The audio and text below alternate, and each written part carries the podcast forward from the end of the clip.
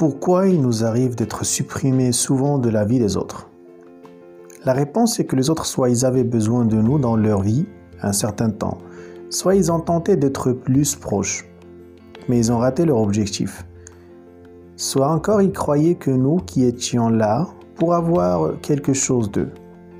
Mais la seule chose qu'ils n'ont jamais comprise, c'est que tout ce qui se perd dans la vie ne se fait que pour laisser place à un nouveau départ, qui se fera sans ces gens-là qui faisaient semblant de nous apprécier, alors qu'en réalité ils étaient là rien que pour traduire leur haine en faux sourires.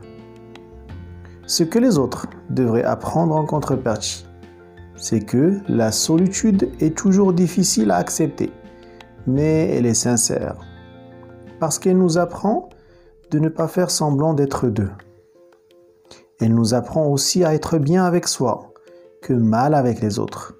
Elle installe un esprit d'honnête et nous apprend à être nous-mêmes. De ne jamais penser à être quelqu'un d'autre juste pour plaire.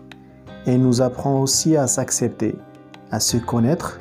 Elle nous apprend de se regarder en soi que de passer le temps à regarder les autres.